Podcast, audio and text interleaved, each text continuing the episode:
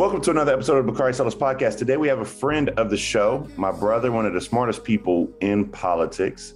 Um, I actually love this dude with all my heart. None other than Terrance Woodbury. What's going on, my brother?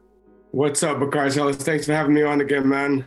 Man, I'm glad you are here. I'm glad we were able to connect. There's so much to talk about in politics, and you know the ins and outs, the ups and downs. And by the way, I love that degree behind you. You paid your fines and fees off.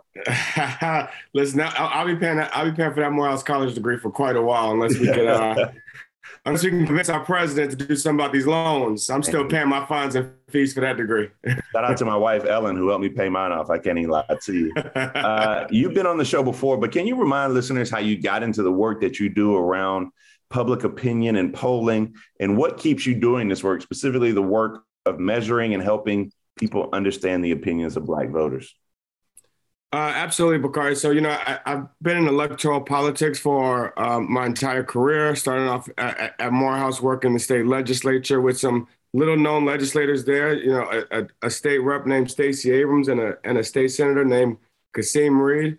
But, but throughout my, my, my time in politics, I used to joke that I, I, I worked every job in politics but the candidate. I leave that to folks like you, man. Um, but but throughout my time in politics, I kept noticing that everything deferred back to the polling data. What did the numbers say?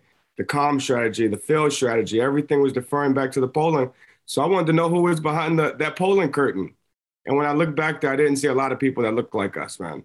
And that, that was that was affecting, you know, who was represented, how they're represented, and, and we wanted to start hit strategies to make sure that we were reflecting the opinions of uh, communities that are often just underrepresented or misrepresented.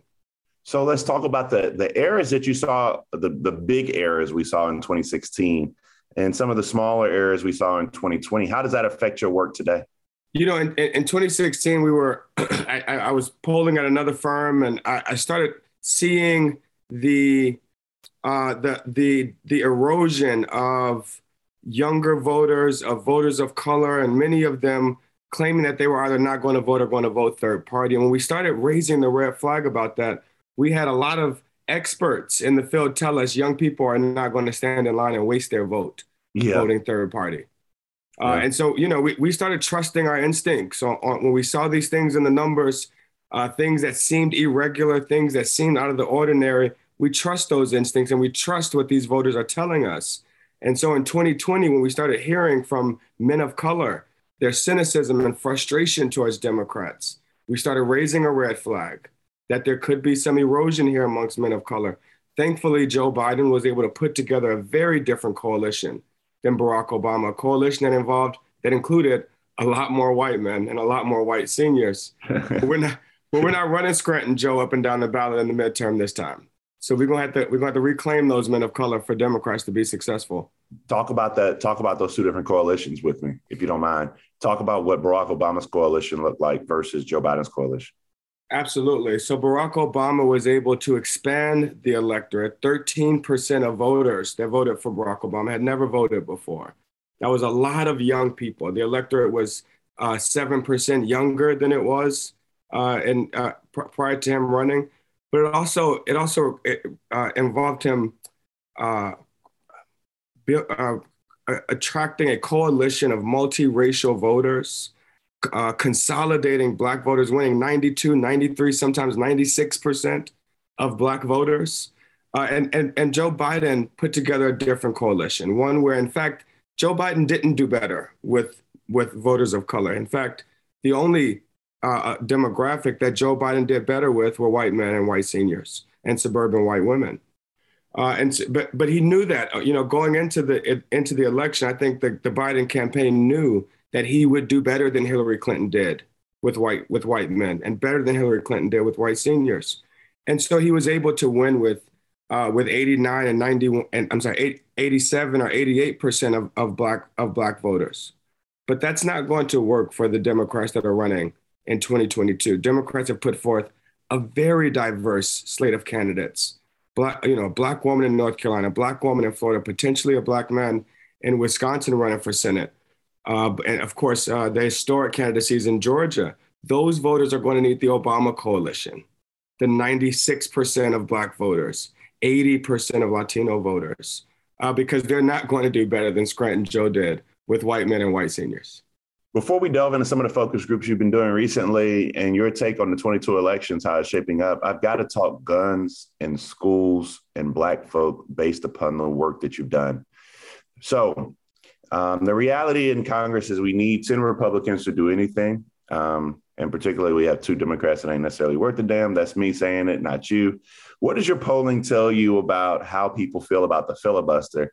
And is there any evidence in polling you do uh, that you've seen or that you've seen that would suggest that independents want to keep this rule when it comes uh, to keeping so many things we want from happening?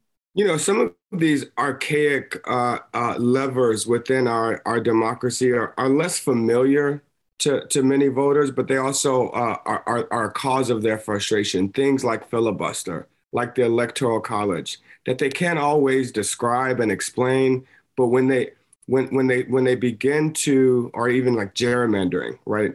These like archaic uh, uh, uh, levers that control our democracy that are preventing voters uh, from seeing the kind of progress that they want. And so when they express frustration and cynicism, they may not be naming filibuster, but they do understand that uh, that hyperpartisanship and gridlock yeah. is, is preventing us from, from, from achieving uh, policies that overwhelming majorities of Americans support, including, you know, 71, I'm sorry, 68% of Americans that support banning assault rifles. And so, are, in, in, in some way limiting the access to assault rifles.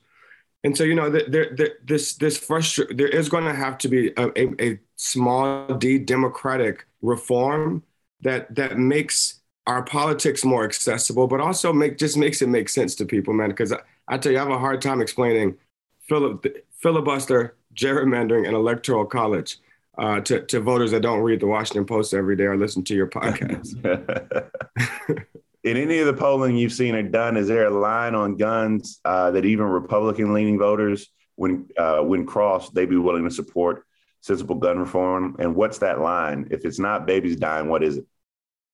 You know, Bakari, uh, we have to, when I say we, Democrats are going to have to find a better way to indict Republicans on issues that Republicans on the on policies that they're on the wrong side of the overwhelming majority of Americans uh, policies like banning assault rifles, where, where more than 68% of Americans support limiting access to assault rifles. But 71% of Americans support, uh, and I know we're going to get to, to abortion, but support uh, uh, legalizing abortion at least some cases. And the problem is that we know that the American public is on our side, but we haven't driven public opinion against uh, Republicans that are on the wrong side of these issues. And so they don't lose a single point of approval rating by not including assault rifles in what could be a, a historic uh, um, gun safety bill.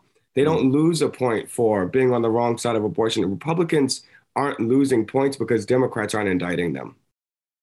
And and you know, I'm a gun owner myself. I have a CWP. I took my my CWP class with Nikki Haley. Can you unpack the opinions you've seen from Black voters on gun? Uh, you know, uh, black gun ownership is increasing rapidly. It has been since 2016. There's a correlation. I'm not. I don't know what the causation was, but the, but the correlation was in 2016 when when uh, when racial rhetoric and and and discourse and division, uh, when overt expressions of white supremacy became more prevalent, we we also started to see a, a, a higher uh, uh, higher rate of, of black gun ownership. But those Black gun owners still overwhelmingly support common sense gun reform and gun safety laws. They overwhelmingly support uh, uh, policies that make it harder, um, uh, that, that, that, that, that make it harder for the wrong people to access guns. And so uh, Black voters, you know, they have expectations of Democrats on these issues mm-hmm. and, uh, and, and, and are acutely aware of the role that they played um, uh, delivering both chambers of Congress and the White House, and they're and they're expecting more progress on these issues. Ryan Reynolds here from Mint Mobile. With the price of just about everything going up during inflation, we thought we'd bring our prices down. So to help us, we brought in a reverse auctioneer, which is apparently a thing. Mint Mobile unlimited premium wireless. Ready to get 30, 30, bit to get 30, bit to get 20, 20, 20, bit to get 20, 20, bit to get 15, 15, 15, 15 just 15 bucks a month. So, Give it a try at mintmobile.com/switch. slash $45 up front for 3 months plus taxes and fees. Promo for new customers for limited time. Unlimited more than 40 gigabytes per month slows. Full terms at mintmobile.com. Let's talk about the focus group work that you've done uh, recently with Black voters. I want to play a clip from an April 2022 focus group you did with Black voters that captures a sentiment we're hearing at the highest levels I've heard in my career, where Black voters now, in particular post 2020, feel like they're taken for granted by the Democratic Party, uh, a party that needs their vote but doesn't deliver on the promises. And you've had some buyer's remorse around uh, Joe Biden. We will play, Donnie will play the clip, April 2022 focus group with Black base voters. Well, things aren't getting done. Inflation, gas prices. Um, it just seems like um, the little people, the people that are on the bottom, it seems like um, we're being tossed to the wayside. Terrance, how concerned are you uh, about not only the infrequent Black voters staying home in 22, but some Black base voters staying home because of what they feel are broken promises uh, being taken for granted and buyer's remorse from 2020? Uh, I think we should be very concerned. You know, in 2020, we began measuring the correlation between perceptions of power and political participation.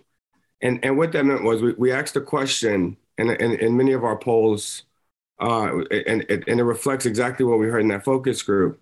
We asked the question, regardless of how often you vote, how much power do you think your vote has to make a difference in your community? Mm. And and what and and and and in 2020 73% of black voters in georgia we'll just take georgia as an example 73% of black voters said they felt extremely powerful. Now the correlation was that uh, 71% of black voters in georgia voted. And so we, we, we began measuring this direct correlation. The higher the, the, the more likely they were to say that their vote had power to make a difference in their community the more likely they were to vote well that seems like common sense Bakari, but but but but but a lot of folks weren't measuring some of these gaps. And what we've seen since 2020 is in the same state of Georgia, where 73% of Black voters said they felt extremely powerful. Now, just 46% of Black voters say they feel extremely powerful. If that correlation holds, that correlation of turnout and, and, and, and perceptions of power, and we see erosion in turnout uh, of 25 or 30 points amongst Black voters, and that is possible from a general election to a midterm then then then, then Democrats don't have a chance in, in a state like Georgia, Pennsylvania, or Nevada. Uh, unpack those states for me though while you go through there because one of the things I wanted to my next question and you just hit on it so I apologize for for chiming in but explain to people where these voters actually matter because people are like okay black folks are staying home that shit don't matter but tell tell me where that really matters. Yeah, I mean, you know, let, us stay on Georgia, where where almost half of Democratic votes are from Black voters, and and we've seen this type of uh, we've seen this type of diversity, this rapid diversification in Sunbelt states uh, across some of the some of the some of the uh, uh, the Southwest. But in most of the states where we've seen this rapid diversification, it is because of a diverse coalition, a multiracial coalition, where half of Democratic voters come from people of color. Well, in Georgia, half of Democratic voters are coming from Black people, not just people of color. Uh, and, and so in a state that was decided in 2020 by about 10,000 votes, we like to say Georgia, in, in some of our, our Georgia messaging, that Georgia was decided by three Grady high schools. You know, just to put into perspective of just how small these margins yeah, are. That that's determine- hilarious. Three Grady high schools. I'm glad, I, I it took me a minute to catch it, but I got it. Okay. Three Grady high schools determined the direction of the nation. You know, not just the direction of Georgia, Georgia, Joe Biden and and Warnock and, and, and Ossoff winning Georgia determined the direction of the nation. And so we do have a lot of work to do to, to connect Black voters to the progress that is being made. And we've, we've got some recent research that shows that quite a bit of progress has been made on the Black agenda. They just don't know about it. That's actually, we, we're terrible communicators. That dates back to Obama's time. You had another focus group on Roe that I wanted to share. We'll play watch watch young Democratic voters react to Roe reversal in real time. I think there's going to be a much higher rate of women harming themselves now trying to do their own abortions or trying to find random people to do these abortions like they used to do before 1973. Who do you think will be affected or the most impacted by this? Low income women or people of color who have uteruses. They're going to be the ones that suffer the most. From the polling you've seen and done and focus groups, what will be the electoral impact of reversing Roe? And what do you what and that and to what extent do you see this opinion energizing infrequent Democratic leaning voters? Or do you think other issues like gas prices and inflation energize voters more? Uh, yeah, so this was this was fascinating. We were actually in focus groups the day that the leak, uh, as the leak was was happening. Um, we we host quite a bit of focus groups. You know, we did ten groups last night just to give an idea of the the um, the volume of focus groups that we're doing to keep our pulse on the uh, rapidly evolving opinion of some of these voters, especially you know the opinions that are evolving the fastest. Bakari are the folks that don't pay attention as much. Those are the opinions that are more volatile. Those are the folks that don't have built in barometers for what they should think as a Democrat or should think as a Republican, right? And so when, when we're in the in these focus groups with some of these infrequent voters, they were in fact shocked uh, when we when we announced the leak. They didn't believe it was true, um, but once they processed what was happening, there was a, a palpable frustration and a and a and a uh, and an anger. But but what concerns me is that Republicans again have not paid have not paid a price for the for for for their position on uh, for criminalizing a woman's right to choose.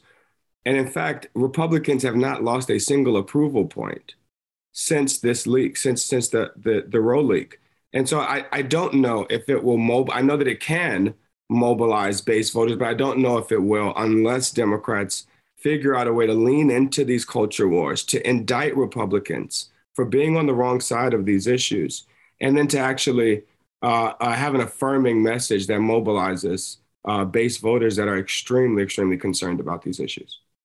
I know Black voters have a nuanced view on abortion. Do you see in Black focus groups and polling this Roe repeal activating Black voters, particularly infrequent Black voters? Uh, it absolutely could, especially especially young voters, um, where where the where the opinions are not that nuanced. The overwhelming majority amongst young Black voters, Black young Black men and young Black women, overwhelmingly support a woman's right to choose by eighty percent plus. And so it's it's not that nuanced there.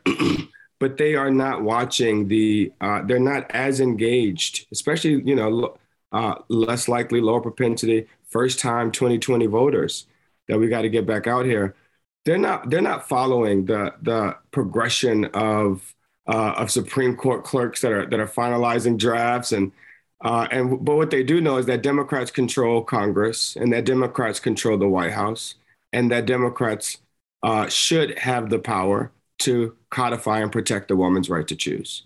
And so while Republicans have not paid the price for the leak, Democrats are at risk of paying a price for not defending it. and again, we, we know there's some structural barriers here. We know the you know filibuster and uh, and other structural barriers, but I, but but as I mentioned, Bakari, those are not levers that are as familiar to, to, to less likely voters, and so they they're expecting Democrats to use the power that, that they that they have in Washington to protect the woman's right to choose. But we do have to do more to mobilize them uh, and, and and to be a part of this of this defense. Ryan Reynolds here from Mint Mobile. With the price of just about everything going up during inflation, we thought we'd bring our prices down. So to help us, we brought in a reverse auctioneer, which is apparently a thing. Mint Mobile unlimited premium wireless. Ready to get 30, 30, bit to get 30, bit to get 20, 20, 20, bit to get 20, 20, bit to get 15, 15, 15, 15 just 15 bucks a month. So, Give it a try at mintmobile.com/switch. slash $45 up front for 3 months plus taxes and fees. Promo rate for new customers for limited time. Unlimited more than 40 gigabytes per month slows. Full terms at mintmobile.com. One of my last questions for you is so what should Democrats be doing right now to address that enthusiasm gap to mobilize these voters? What does it look like? So we've been testing a message, Bakar, that has proven quite effective uh, at re-engaging some of these voters, and it's a message of unfinished business. That Black voters, that Democratic voters, that the multiracial coalition uh, that that surged in 2020 has unfinished business in 2022, and that that's a two-sided message. Uh, one side of that unfinished business is that we have is that we, we defeated Trump in 2020, but we haven't defeated Trumpism. That we have to reassemble that anti-MAGA coalition um, uh, around around that, that that one unifying cause that many of them uh, that many of them rally for, and that was defeating Trump.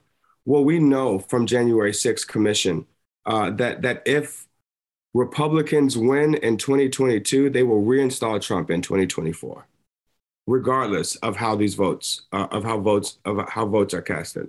Yep. And so that's really different than telling folks that if Republicans win, that they're going to govern like Trump or they're going to act like Trump. No, explicitly putting his ass back on the ballot and saying that they will reinstall Trump. Not they're going to act like him. They're going to make the guy president again. That's their only agenda is reinstalling Trump.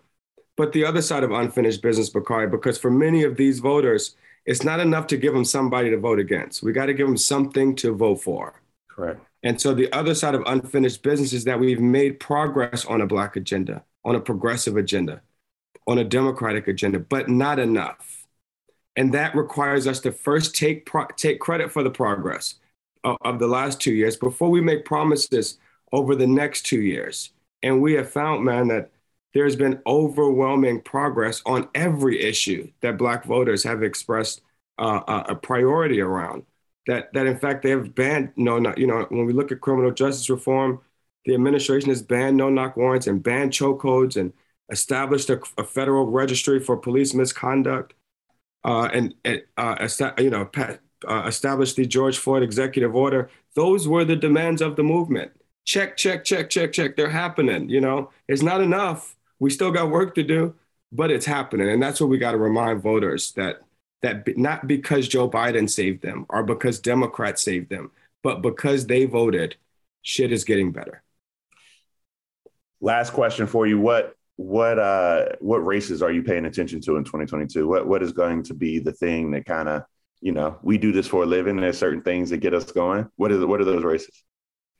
Uh, so there's a obviously we are involved in quite a bit of these races. So uh, in, trans- in transparency, I won't I won't name candidates, but I'll name a few states. Uh, and obviously it's Georgia. We are, I, you know, you you you see the degree over my shoulder, man. We got a, we got a Spellhouse uh, a Spellhouse uh, uh, uh, mission at hand in Georgia with, with Stacey and Warnock. But I'm also looking at Wisconsin and Pennsylvania uh, and Nevada to really determine the the the composition of Congress, who controls Congress, and to, to determine if Democrats can hold the Senate. Man, I, I'll tell you, Michigan has gotten a little bit crazy over the past few weeks. If you're, if you're, oh my God, I mean, uh, the Michigan gubernatorial, I mean, everybody's either arrested or didn't qualify. it's getting a little wild in, Michigan, but that's also why, you know, uh, on a final note, man, I just want to encourage your listeners not to believe this this defeatist, fatalist uh, uh, um, rhetoric that that this is a foregone conclusion that Republicans win the House and Republicans win the Senate, that that historic precedent uh, that that the governing party always loses seats. Well, well, we are in a very unprecedented moment uh, where where there are 28 million more voters in the Democratic voters in the electorate than there were in 2016. Wow. Wow. 28 million. But here's the interesting thing, Bakari 23 million of them were first time voters in 2018. The surge started in 2018. They're midterm voters. If we just turned out the 23 million new voters from 2018, then Democrats win this thing and, and hold the House and the Senate. And so there's some unprecedented advantages that we have. There's some unprecedented disadvantages, but we got a lot of work to do, and we can take advantage of Republican. I, you know, the crazy thing is all all Republicans have to do, I mean, excuse me, all Democrats have to do is win the states Joe Biden won, and we'll be at 52 senators. That's the crazy That's thing about it. Anyway, Terrance, how can people follow you and hit strategies?